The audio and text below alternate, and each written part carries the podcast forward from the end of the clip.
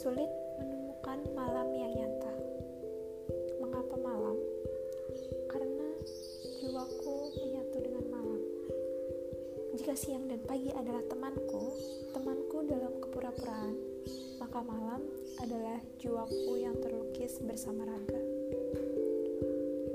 Bolehkah aku memiliki malam seorang diri? Hanya untukku? Apa itu boleh? Apakah permintaanku itu terdengar egois dan tak tahu diri? Iya, menurutku seperti itu. Ini terdengar seperti perkenalan yang buruk, amat sangat buruk.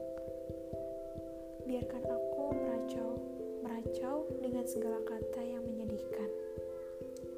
Seolah-olah hidupku paling menyedihkan,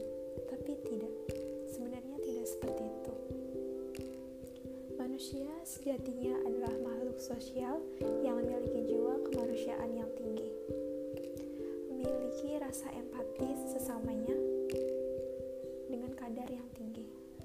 Tapi, jiwaku, ragaku, dan hatiku merasa